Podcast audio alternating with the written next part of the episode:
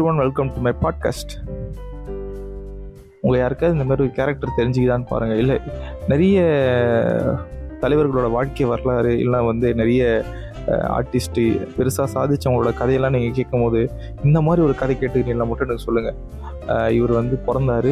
இவர் வந்து பெரிய பணக்காரனா இல்லை பெரிய லட்சாதிபதியாக எந்த பிரச்சனையுமே இல்லாமல் வளர்ந்தார். இவர் நல்லா படித்தார் நல்லா படித்து நல்லா வேலைக்கு போனார். நல்ல வேலைக்கு போய் அதுக்கப்புறம் என்ன பண்ணார்னா அவர் ஃபீல்டில் பெருசாக வந்து சாதிச்சிட்டாரு. இந்த மாதிரி ஏதாவது கதை கேள்விப்பட்டுக்கிறீங்களா சிம்பிளாக சொல்லணும்னா ஒரு கதை அப்படின்னு இருந்துச்சுன்னா அதில் கண்டிப்பாக ஹீரோன்ற ஏதோ ஒரு இடத்துல ஏதோ ஒரு ரெண்டு இடத்துல இல்லை ஒரு பல்லாயிரம் இடத்துல வந்து விழத்தான் செய்வோம். விழாமலே இருந்தால் அது வாழ்க்கை கிடையாது. கஷ்டமே இல்லாமல் இருந்தால் அது வாழ்க்கை கிடையாதுன்னு சொல்லிட்டு ஒரு இன்டர்வியூவில் தலைவர் சொல்லிக்கிறார் கஷ்டங்கள் வரும். கஷ்டம் வந்தால் தான் அது வாழ்க்கை. இப்போ கஷ்டமே இல்லாமல் இருந்தால் அப்போ வாழ்க்கையில் என்ன இருக்குது அப்படின்னு சொல்லிட்டு தலைவர் கேட்டுக்கிறார் அதேமாரி தான் வாழ்க்கைனா பல்ப் இருக்கும். வாழ்க்கைனா மொக்க வாங்குவோம். வாழ்க்கைனா வந்து ஏதாவது ஒரு விஷயத்தில் நம்ம எதிர்பார்க்காத அளவுக்கு பெருசாக பிரகாசமாக அப்படியே ஊரே போட்டுற அளவுக்கு ஊரே தூட்டுற அளவுக்கு ஒரு பெரிய பல்பு கூட நம்ம வாங்க வாய்ப்பு இருக்குது ஆனால் அது எல்லாத்துக்கும் முன்னாடி மொக்க வாங்குறது வாழ்க்கையில் ஒரு முக்கியமான ஒரு அத்தியாவசியமான ஒரு இயற்கையான ஒரு ரொம்ப நேர்த்தியான ஒரு விஷயம். உங்களுக்கு பிடிச்ச எந்த கேரக்டர் ஆகணும் இருக்கட்டும். அந்த கேரக்டர் கண்டிப்பாக ஏதோ ஒரு குறிப்பிட்ட சினாரியோவில் வந்து பல்ப் வாங்கியிருக்கும் அசிங்கப்பட்டிருக்கோம் வேதனைப்பட்டிருக்கோம்.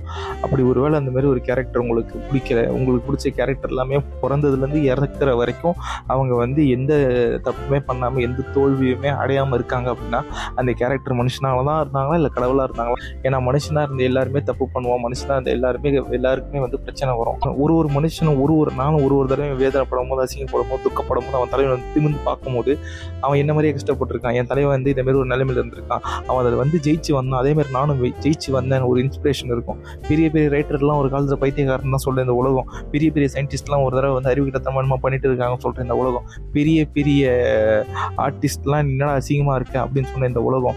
பெரிய பெரிய திறமை உள்ள எல்லாரையும் மட்டம் தட்டி ஓரங்கட்ட நினச்ச இந்த உலகம். நம்மளை அசிங்கப்படுத்துறது நம்மளை கஷ்டப்படுத்துறது நம்மளை வேதனைக்கு உண்டாக்குறது எதுவுமே கஷ் எதுவுமே புதுசு கிடையாது.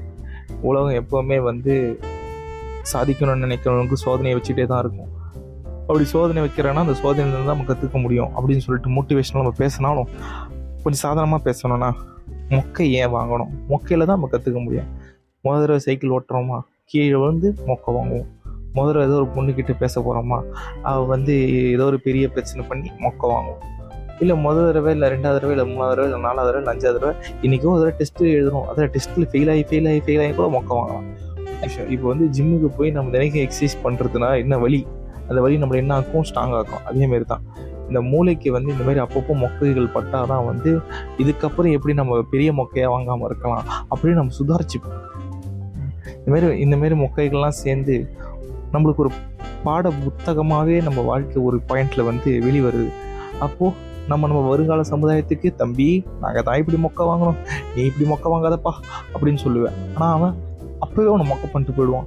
ஓ போயா மொக்க அப்படின்ட்டு. அப்புறம் நீ உட்காந்து யோசிப்பேன் ஏன்டா உனக்கு நான் நல்லதுன்னு நான் சொன்னேன். கடைசியில் என்னையே மொக்கன்ட்ட பற்றியா அப்படின்னு சொல்லுவான். ஆனால் அவன் என்னைக்காவது நம்ம அட்வைஸை மீறி ஒரு விஷயத்த பண்ணி அவன் மொக்க வாங்கும் போது மூடிட்டு அந்த ஆள் பேச்சையை கேட்டிருக்கலாம் அப்படின்னு உணர்வு வரும்ல. அங்கே தான் வந்து நம்ம உன்னோட மொக்க வந்து அவனுக்கு வழிகாட்டலாக இருந்திருக்குதுன்னு சொல்லிட்டு இதுக்கப்புறம் மொக்க வாங்காமலாம் இருக்கணும் அப்படின்றதுக்காக நம்மக்கிட்ட வந்து நம்ம அட்வைஸ்லாம் நம்ம ஒழுங்கா வருங்கால தலைமுறை வந்து கேட்கும் அதனால் மொக்கையால் வருந்தி மக்கி போவதை விட மொக்கையால் மோட்டிவேட் ஆகி மேல் நோக்கி போவதே பெட்டர் என்று சொல்லி இந்த மொக்க எபிசோடை இதோடு முடிக்கிறேன். நன்றி வணக்கம்.